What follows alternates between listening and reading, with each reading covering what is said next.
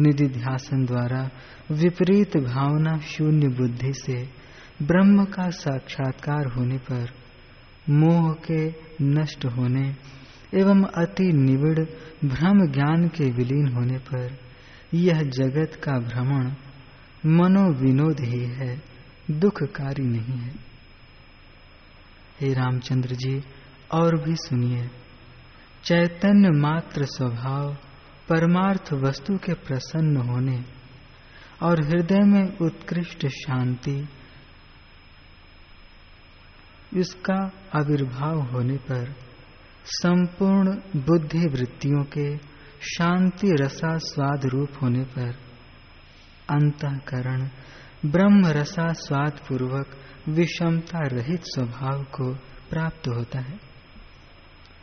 तब बुद्धि से तत्व का साक्षात्कार होने पर यह जगत का भ्रमण आनंदमय हो जाता है।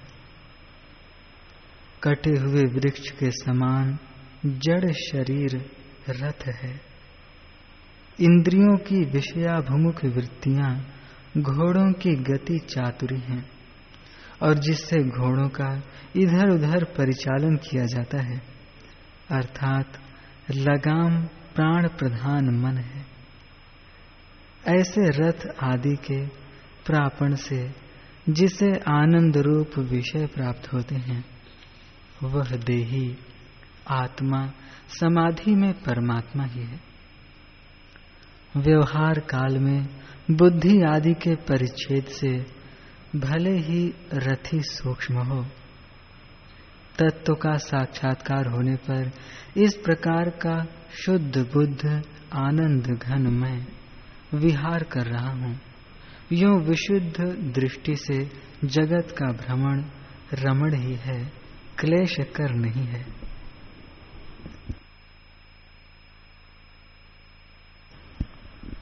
श्री वशिष्ठ जी ने कहा, हे श्री राम जी, इस दृष्टि का अवलंबन कर, सुबुद्धिमान, तत्वज्ञ महापुरुष इस संसार में ऐसे विचरते हैं मानो उन्हें महान साम्राज्य प्राप्त हो गया।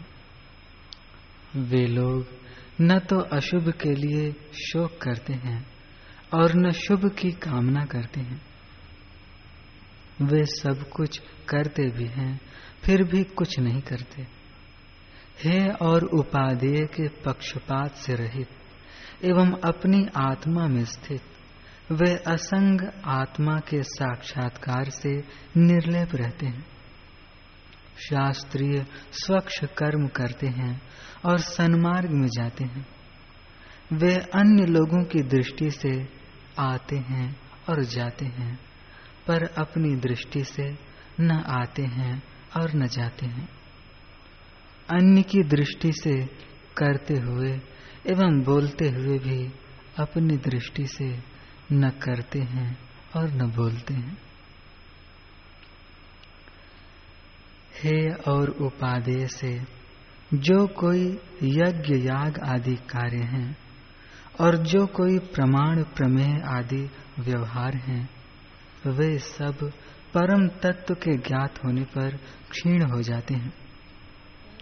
संपूर्ण अभिलाषाओं से रहित शांतिपूर्ण तथा ब्रह्माकारत्व को प्राप्त मन, चंद्रबिंब में बैठे हुए स्वर्गी के समान चारों ओर से सुख को प्राप्त होता है। विषयों का बार बार स्मरण करना और विषयों की प्राप्ति में कुतूहल ही विक्षेप के हेतु हैं। उनके अभाव में विक्षेप रहित सुख होता है। जैसे चंद्रमा में अमृत नहीं समाता, वैसे ही विषय मनन रहित और संपूर्ण विषय कौतुक से शून्य सुख रूपता को प्राप्त हुआ मन आत्मा में ही नहीं समाता। सुख रूपता को प्राप्त हुआ मन न तो माइक विक्षेपों को करता है और न विक्षेपों की जननी वासना के प्रति दौड़ता है। किंतु बालकों को जैसे भ्रम मूलक चंचलता का त्याग कर अनादि सिद्धि आत्म सुख रूप हो विराजमान होता है। इसलिए पुरुष को जीवन पर्यंत विचार द्वारा आत्मा का ही पुनः पुनः श्रवण और मनन करना चाहिए। आत्मा का ही निधि ध्यासन करना चाहिए। एवं श्रवण और मनन तथा निधि ध्यासन द्वारा आत्मा का साक्षात्कार करना चाहिए। इसके सिवा पुरुष का और कुछ कर्तव्य नहीं है। जिस अधिकारी को अपने अनुभव, शास्त्र वचन और गुरु के उपदेश की एकार्थ निष्ठता का निश्चय हो उसे नित्य निरंतर किए गए श्रवण मनन आदि के अभ्यास से आत्मा का साक्षात्कार होता है। शास्त्र और उसके अर्थ की अवहेलना करने वाले तत्वज्ञानी पूज्य पुरुषों की उपेक्षा करने वाले मूढ़ों की तुलना को कभी भी प्राप्त न हो, चाहे कितने ही बड़े क्लेश क्यों न भुगतने पड़े।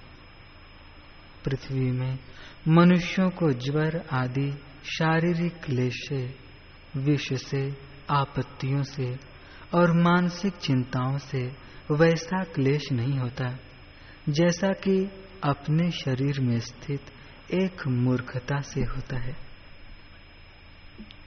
जिन लोगों की बुद्धि में थोड़ी बहुत भी व्युत्पत्ति हो गई है, इस शास्त्र के सुनने से जिस प्रकार उनकी मूर्खता की निवृत्ति होती है, वैसे अन्य किसी शास्त्र के श्रवण से नहीं होती। हे राम जी यह शास्त्र अति सुखदायी है। यथा योग्य अनेक दृष्टांतों से इसकी सुंदरता कहीं अधिक बढ़ गई है, और किसी भी शास्त्र से यह विरुद्ध नहीं है। जिसे आत्मा का साक्षात्कार अभीष्ट है, उस नर श्रेष्ठ को अवश्य इसका श्रवण करना चाहिए। हे राम जी, जो दुस्तर आपत्तियाँ हैं और जो अति नीच कुत्सित योनियाँ हैं, वे सब जैसे खदिर से कांटे उत्पन्न होते हैं, वैसे ही मूर्खता से पैदा होती हैं। मिट्टी के सकोरे को हाथ में लेकर चांडालों की टोली में भीख मांगने के लिए दर दर घूमना अच्छा है, पर मूर्खतापूर्ण जीवन अच्छा नहीं है। निर्जन स्थान में, अति भयानक अंधकूप में, एवं पेड़ों के खोखलों में अंधा कीड़ा होना अच्छा है, पर अति दुखदाई मूर्खता अच्छी नहीं है। यह संसारी पुरुष मोक्ष के उपाय भूत इस शास्त्र रूप प्रकाश को पाकर फिर मोहांधकार में भी अंधता को प्राप्त नहीं होता। तभी तक तृष्णा मनुष्य रूपी कमल को संकुचित करती है। जब तक विवेक रूपी सूर्य की निर्मल प्रभा का उदय नहीं होता। हे राघव संसार दुख से छुटकारा पाने के लिए मेरे सदृश आत्मियों के साथ गुरु उपदेश और शास्त्र के प्रमाण से अपने स्वरूप को जानकर, जैसे इस संसार में जीवन मुक्त हरि हर आदि विचरण करते हैं, और जैसे अन्यान्य जीवन मुक्त महर्षि विचरण करते हैं, वैसे ही आप भी विचरण कीजिए। हे रघुकुल तिलक, इस संसार में अनंत दुख हैं। सुख तिनके के टुकड़े के बराबर बिल्कुल ही नगण्य है। इसलिए दुखों से सराबोर सुखों में कभी भी आदर नहीं करना चाहिए। ज्ञानवान पुरुष को पुरुषार्थ की सिद्धि के लिए जो वस्तु असीम और क्लेश विरहित है उस ज्ञान रूप वस्तु को प्रयत्न पूर्वक प्राप्त करना चाहिए। हे राम जी वही सज्जन, परम पुरुषार्थ के भाजन हैं और वही पुरुष श्रेष्ठ हैं, जिनका सर्वोत्कृष्ट वस्तु में, अर्थात परब्रह्म में लीन मन परम शांत हो गया है। जो दुरात्मा, राज्य आदि सुखों में उत्तम भोगों के आस्वाद मात्र से संतुष्ट हैं। उन्हें आप अंधे मेढक समझिए। मेढक कुएँ में रहने से बाहर नहीं देख पाता। उसमें भी यदि अंधा हो तो कहाँ से देखेगा? जो लोग वंचक, प्रबल, दुराचारियों, वैषयिक सुखों का भोग करने वाले और मित्र जैसे दिखाई देने वाले वास्तव में शत्रुओं पर आसक्त हैं। वे लोग संकट से संकट को, दुख से दुख को, भय से भय को और नरक से नरक को प्राप्त होते हैं। वे लोग मूर्ख हैं और अज्ञान से उनकी बुद्धि मंद पड़ गई है। हे श्री राम जी, सुख के पश्चात दुख होता है और दुख के पश्चात सुख होता है। घटी यंत्र के समान लगातार भ्रमण कर रहा पुरुष पुनः पुनः सुख और दुख को प्राप्त होता है। इत्यादि वाक्यों से सुख और दुख की परस्पर विनाशिता कही गई है। अतः यह संसारी पुरुष कभी विश्रांति को प्राप्त नहीं होता। सुख और दुख की अवस्था बिजली की चमक के समान क्षण भंगुर है। जो लोग आपके सदृश वैराग्य युक्त सम्यक विवेकी और महात्मा हैं। भोग और मोक्ष के एकमात्र भाजन वे पुरुष वंदनीय हैं। परम विवेक का अवलंबन कर, वैराग्य और अभ्यास से आपत्ति रूप यह भीषण संसार नदी पार करनी चाहिए। विष के समान तीव्र मूर्छा देने वाले इन मिथ्याभूत वंचनोपायों में नहीं सोना चाहिए।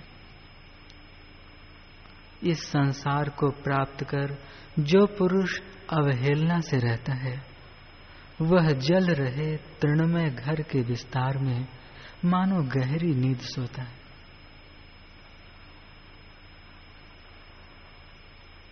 जिसको प्राप्त कर पुनः नहीं लौटते और जिसे प्राप्त कर फिर शोक नहीं होता।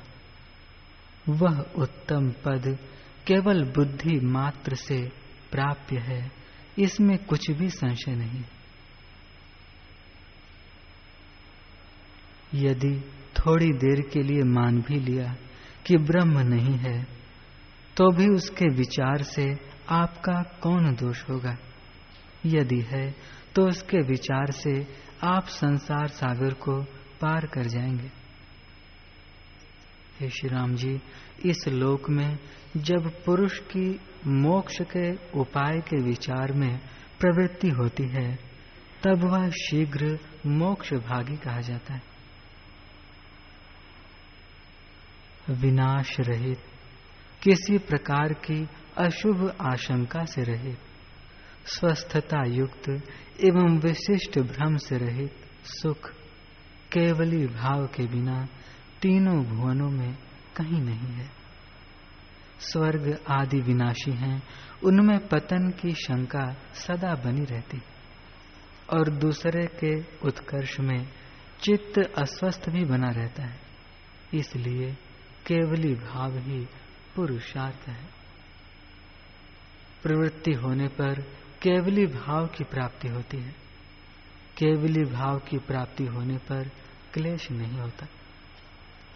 न धन संपत्ति उपकार करती है, न मित्र उपकार करते हैं, और न बंधु बांधव ही उपकार करते हैं। न प्रणाम आदि, न तीर्थ यात्रा आदि, न उपवास, न तीर्थवास उपकार करते हैं। केवल एकमात्र श्रवण मनन तथा निधि ध्यासन रूप पुरुष प्रयत्न से एवं द्वैत वासना विरोधी ब्रह्माकार दृढ़ वासना के तुल्य विषय वाले कर्म से साध्य साक्षात्कार से हुए। केवल मनोमात्र रूप, द्वैत के मूलोच्छेद रूप जैसे वह पद प्राप्त किया जाता है।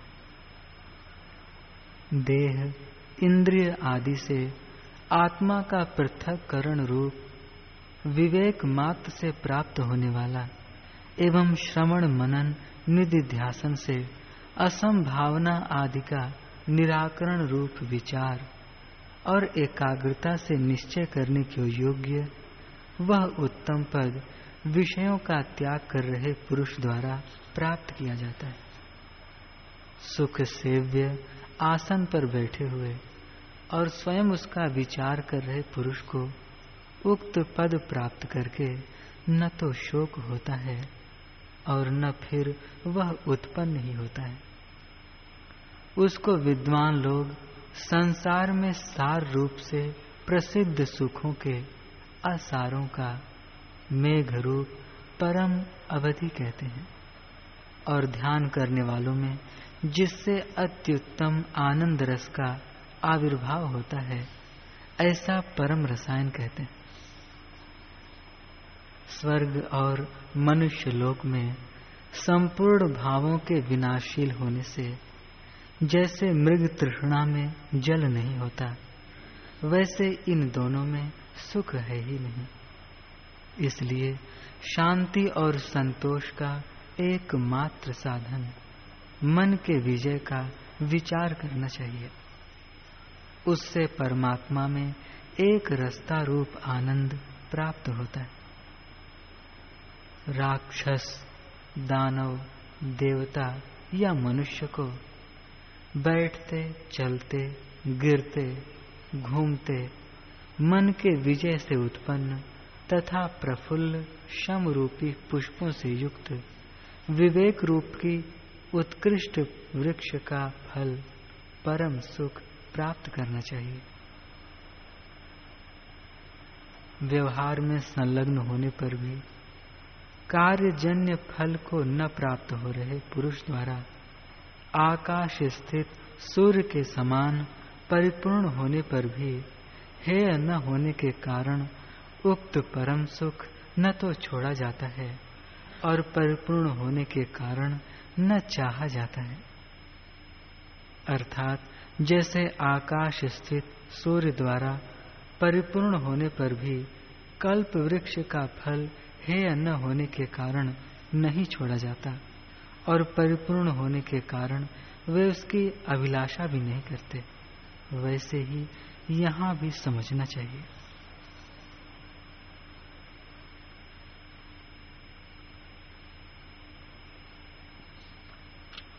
प्रशांत अति निर्मल, विश्रांति सुख से पूर्ण, भ्रम रहित, स्पृहा रहित।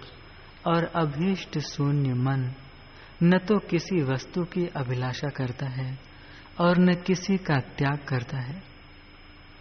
श्री राम जी, पूर्व में उक्त भी इस समय विस्तार पूर्वक कहे जा रहे, मोक्ष के द्वार पर स्थित इन द्वारपालों को क्रमशः सुनिए। उनमें से एक पर भी आसक्ति होने से मोक्ष के द्वार में प्रवेश प्राप्त हो जाता है।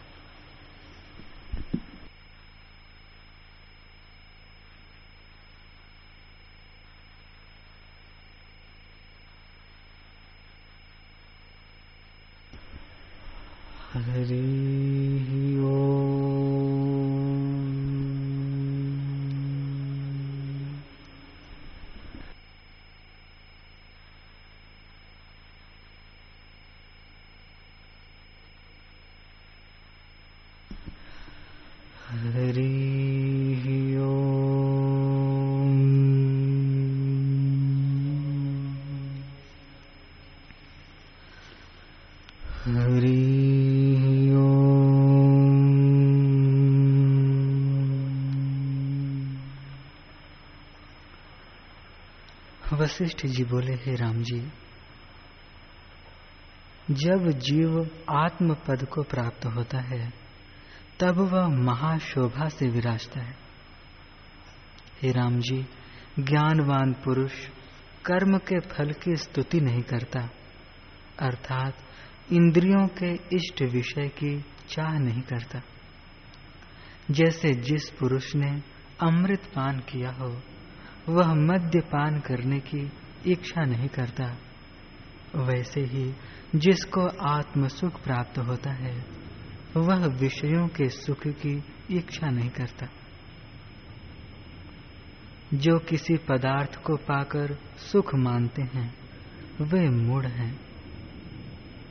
जैसे कोई पुरुष कहे कि बंध्या के पुत्र के कांधे पर चढ़कर नदी के पार उतरा जाता है तो वह कहने वाला पुरुष महामूढ़ है, क्योंकि जब बंधा का पुत्र है ही नहीं तो उसके कंधे पर कैसे चढ़ेगा?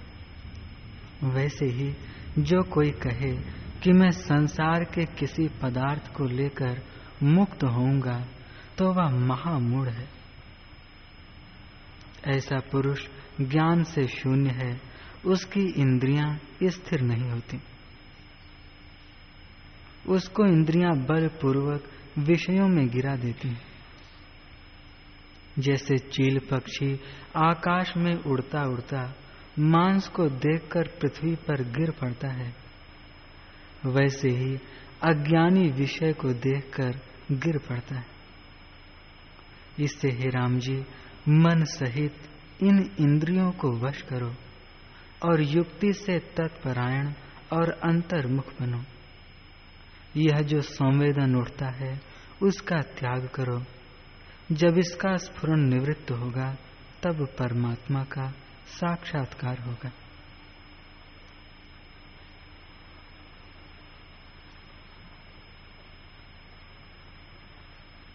हे राम जी, जैसे रस्सी में सर्प भाषित होता है वैसे ही यह संसार मिथ्या है। जो मिथ्या है तो उसकी वासना कैसे हो? यह जीव परमात्म रूप है। जब संसार की वासना से रहित हो, तब आत्म पद को प्राप्त हो।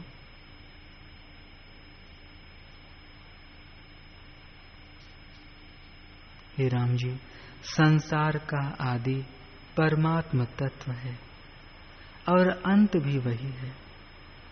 जैसे स्वर्ण गलाइए तो भी स्वर्ण है, और जो न गलाइए तो भी स्वर्ण है। वैसे ही जब सृष्टि का अभाव होता है, तब भी आत्मा ही शेष रहता है, और जब सृष्टि उपजी न थी, तब भी आत्मा ही था। और मध्य भी वही है। परंतु यह सम्यक दर्शी को भाषित होता है। असम्यक दर्शी को आत्मसत्ता नहीं भासती।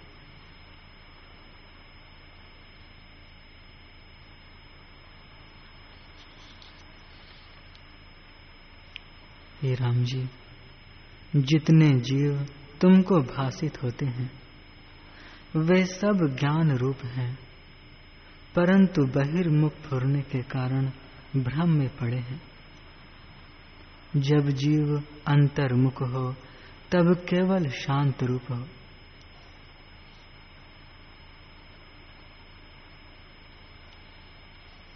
वासना रूप जो संसार है, उसका बीज अहम भाव है। जब इसकी चिंतना न हो और स्वरूप में अहम प्रत्यय हो तब संसार का भ्रम मिट जावे। हे राम जी, जो पदार्थ सत्य है, उसका कभी अभाव नहीं होता। और जो असत्य है, वह सत्य नहीं होता। यदि होने की भावना कीजिए तो भी नहीं होता। जैसे अग्नि को जानकर स्पर्श कीजिए तो भी जलाती है, और बिना जाने स्पर्श करिए तो भी जलाती है, क्योंकि सत्य है। और जैसे जल की भावना से मृग मरुस्थल में दौड़ता है, परंतु जल नहीं पाता, क्योंकि वह असत्य है। वैसे ही हे राम जी अहंकार जो फुरता है, वह असत्य है और भ्रम से सिद्ध है। यदि निरहंकार होकर देखो तो तुम मुक्त रूप हो। और यदि अहंकार संयुक्त होकर देखो तो बंधन है। इससे हे राम जी निरहंकार होकर परम निर्वाण को प्राप्त हो, यही हमारा सिद्धांत है। जैसे पूर्णमासी का चंद्रमा शोभा पाता है, वैसे ही तुम ब्राह्मी लक्ष्य से शोभायमान होगे।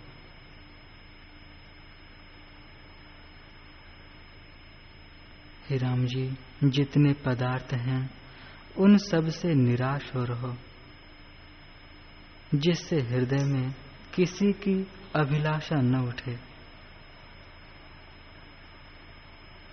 ये भोग मिथ्या है। इनकी इच्छा में सुख नहीं।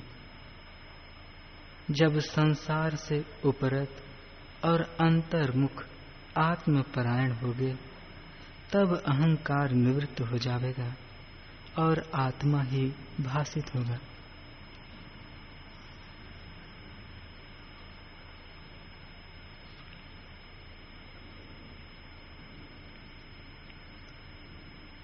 हरी